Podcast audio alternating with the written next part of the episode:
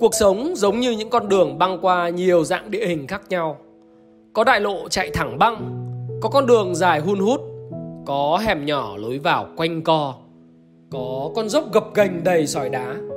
Và trên từng ấy con đường, không biết bao nhiêu lối rẽ hình thành để chúng ta ra quyết định lựa chọn. Học tiếp hay dừng lại, sống độc thân hay kết hôn, nỗ lực để trở nên nổi tiếng, giàu có hay trở thành một vị học giả khả kính hay chúng ta làm người tự do, thích ngao du đây đó, thật lười biếng vô kỷ luật và thỏa hiệp với cuộc sống không vừa hướng như những lục bình trôi. Theo đó, những con đường dẫn tới muôn vàn sắc thái khác nhau. Đó có thể là cảm giác chiến thắng, niềm hân hoan, nhưng cũng không ít người đã đi đến thất bại và tuyệt vọng.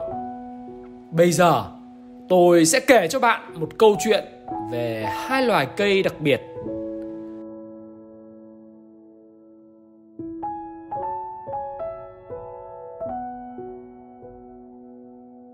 Bạn đã từng nghe đến bonsai rồi chứ? Đây là loại hình trồng cây cảnh trong chậu, vốn bắt nguồn từ Trung Hoa, sau đó được người Nhật nâng tầm lên thành một bộ môn nghệ thuật và đến nay thì được biết tới là đặc trưng của nước Nhật. Chỉ cần nhắc đến bonsai thì người ta sẽ nghĩ ngay tới những hình ảnh những cây chậu được cắt tỉa đẹp, mang hình dáng uốn lượn, uyển chuyển tinh tế. Bonsai rất đẹp và được tạo dáng một cách hoàn hảo, dù chiều cao của nó chỉ đo bằng từng phân. Và loài cây thứ hai mà tôi muốn đề cập ở đây là những quái cây khổng lồ mang tên Sequoia nằm ở phía nam của nước Mỹ.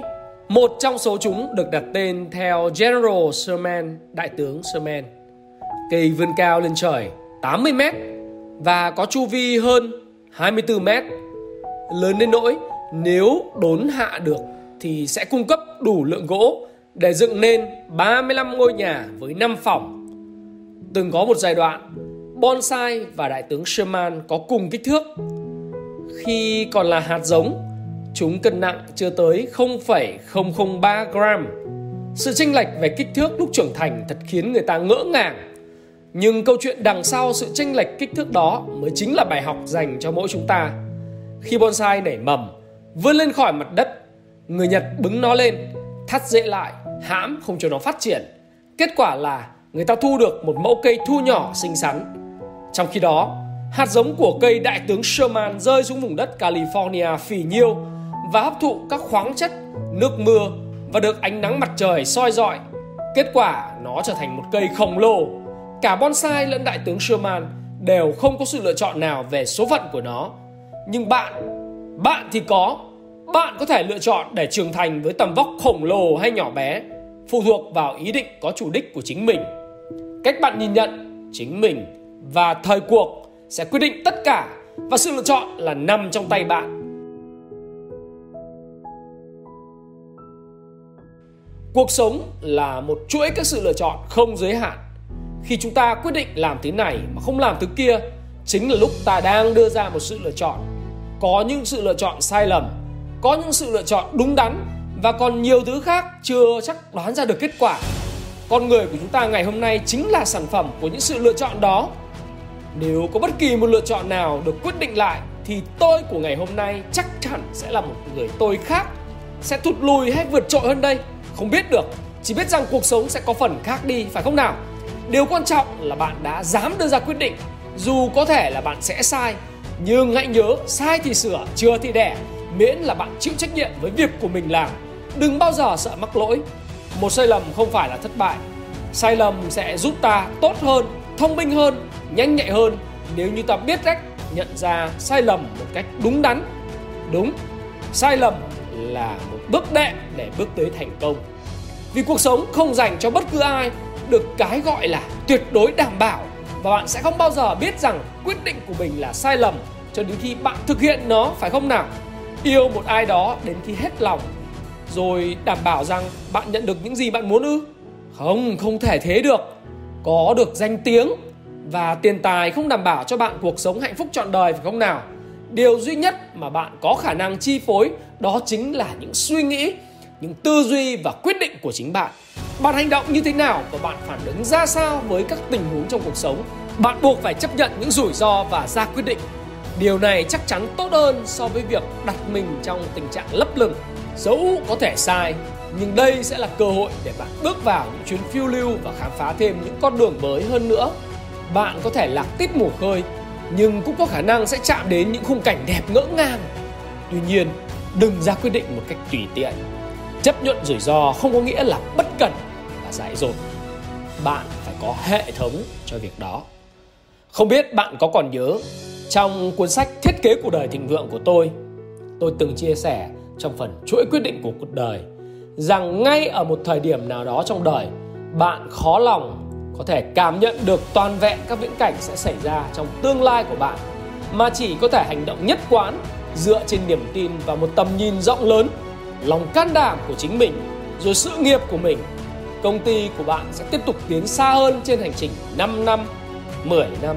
Giống như Steve Jobs đã từng nói, bạn không thể kết nối các điểm trong đời của bạn khi nhìn về phía trước. Bạn chỉ có thể kết nối chúng khi chúng ta nhìn lại phía sau mà thôi. Có nghĩa là khi bạn đã trải qua một hành trình thì bạn mới có thể hiểu được về quá khứ và nhận ra rằng mình đúng hay sai. Cách đây 5 năm ở độ tuổi 33 tôi đã phải cân đo đong đếm giữa hai lựa chọn vô cùng quan trọng quyết định rời một công ty lớn với mức lương cao ổn định để ra ngoài khởi nghiệp. Đi hay ở quả thật đây không phải là một việc dễ làm. Tôi từng ký quyết định chi hàng trăm tỷ cho một kế hoạch marketing của một nhãn hàng mà không cần phải suy nghĩ đắn đo quá nhiều. Tất nhiên, nó có tiêu chuẩn của nó và dĩ nhiên khi chi thì bạn phải đặt mình là một nhân viên ưu tú của một công ty và đặt lợi ích của công ty lên hàng đầu. Nhưng việc chi hàng trăm tỷ nó không có một chút đắn đo, đó là sự thật. Còn bây giờ khi tôi chi vài triệu tôi cũng phải cân nhắc. Bởi vì sao? Bây giờ tôi là chủ của chính mình. Tôi là chủ của một công ty do chính tôi thành lập. Nhưng sự lựa chọn nào cũng có cái giá của nó phải không nào? Đây không phải là lúc để tôi dằn vặt bản thân mình. Tôi của giờ đây là quyết định của 5 năm trước của tôi. Sau 5 năm tôi cảm thấy tự hào vì bản thân mình cùng toàn thể đội ngũ Happy Life của tôi Nay đã tăng lên 4 lần Chúng tôi đã, đang và hành động nhất quán Không ngừng nỗ lực để tốt hơn 1% mỗi ngày Để phục vụ các khách hàng của chúng tôi một cách tốt hơn và để làm hài lòng tất cả những người khách hàng đã yêu mến và ủng hộ Happy Life của tôi. Người ta thường nói rằng kiến thức là sức mạnh. Ồ, tôi không nghĩ vậy. Kiến thức hay những ý tưởng sáng giá tự thân chúng không thể mang lại cho bạn tiền bạc. Kiến thức chỉ là sức mạnh tiềm năng, potential power mà thôi. Từ sức mạnh tiềm năng, kiến thức sẽ chuyển thành sức mạnh thực sự khi bạn hành động một cách nghiêm túc để vươn tới những mục tiêu lớn trong cuộc sống, liên tục có những đòi hỏi về thời gian và công sức của bạn. Làm thế nào bạn quyết định nên dành nguồn lực cho những công việc nào? Cạm bẫy ở đây mà nhiều người mắc phải là phân bổ thời gian cho những công việc nào xứng đáng nhất và dành tài năng cho những gì mang lại phần thưởng nhanh nhất. Hãy lên chiến lược và dành nguồn lực cho chúng. Chất lượng cuộc sống được quyết định bởi chất lượng của những sự lựa chọn. Bạn lựa chọn những điều thế nào thì cuộc đời của bạn sẽ phản ánh như thế đó. Đừng sống cuộc đời như những mẫu số chung của tất cả mọi người, rồi tự an ủi rằng phận của mình, số phận của mình chỉ vậy thôi nhìn xung quanh mình, ai mà chả vậy tôi muốn bạn cảm nhận được cảm xúc này thức dậy vào mỗi sáng nghĩ mình thật may mắn được làm những gì mình đang làm hãy dựng lên câu chuyện tuyệt vời về cuộc đời của mình ngày mai cuộc đời của bạn phải cuộc đời của chính bạn bạn là tác giả bạn chính là họa sĩ là người thiết kế đến cuộc đời đó sẽ bắt đầu lại từ đầu bạn là CEO của một công ty được gọi là You Inc. Và hãy tỉnh táo với tất cả những sự lựa chọn của mình. Bạn đang được sinh ra trong một thời đại phủ sóng khoa học và công nghệ hiện đại bậc nhất của robot, của trí tuệ nhân tạo, của Internet vạn vật, Internet of Things. Chúng ta có rất nhiều may mắn mà hẳn là những bộ óc thiên tài đầy tò mò từ nhiều niên đại trước sẽ ghen tị với bạn. Jules Verne, Mark Twain, Galileo Có lẽ họ cũng rất muốn được sống ngay tại thời điểm này để thỏa sức khai thác những khả năng của mình những trí tuệ của mình và bạn bạn biết không bạn rất may mắn bởi vì bạn đang có những lợi thế đó có được lợi thế lớn trong một gia đình có đầy đủ bố mẹ được cắp sách tới trường hay chí ít bạn vẫn là một người may mắn hơn một nửa dân số thế giới. Hiện nay vẫn chưa thể truy cập được internet. Bạn sẽ sử dụng những lợi thế của mình như thế nào? Bạn sẽ nghiêng về những sự lựa chọn nào? Sự trì trệ sẽ định hướng bạn hay sẽ theo đuổi đam mê của chính mình? Bạn sẽ sống theo những giáo điều, những lời dạy dỗ hay sống như một phiên bản giới hạn độc đáo của riêng mình, limited phải không? Bạn sẽ lựa chọn cuộc đời dễ dàng hay một cuộc đời mạo hiểm, tùy thuộc vào bạn. Bạn sẽ nản lòng trước những phê phán hay đi theo niềm tin của chính mình. Bạn sẽ nói năng lươn lẹo khi mắc sai lầm hay bạn sẽ xin lỗi một cách thành thật. Bạn sẽ khép kín trái tim của mình để tránh sự cự tuyệt hay bạn sẽ can đảm hành động để yêu thương ai đó. Bạn sẽ sống một cuộc đời an toàn hay một cuộc sống phiêu lưu.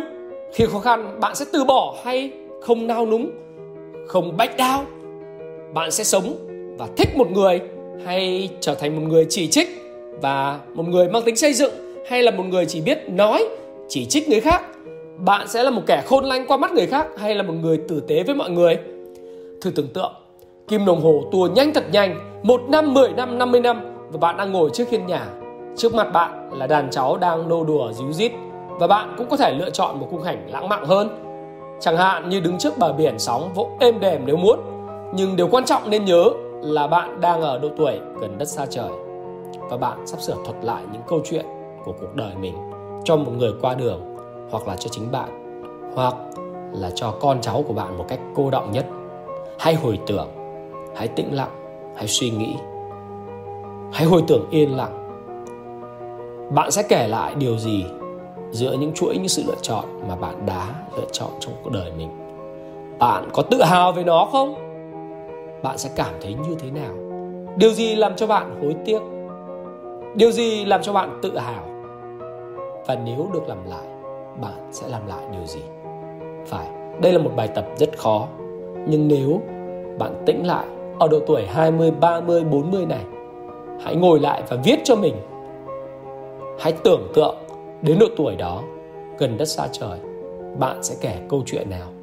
Và cuộc sống chỉ thực sự thú vị khi ta dám đối mặt với những khó khăn trong cuộc đời. Và tôi mong bạn thái phạm mong bạn sẽ thiết kế cho mình một cuộc đời vĩ đại nhất. Xin chúc bạn luôn tỉnh táo giữa bát ngàn những sự lựa chọn. Và xin chào, xin chúc các bạn thành công.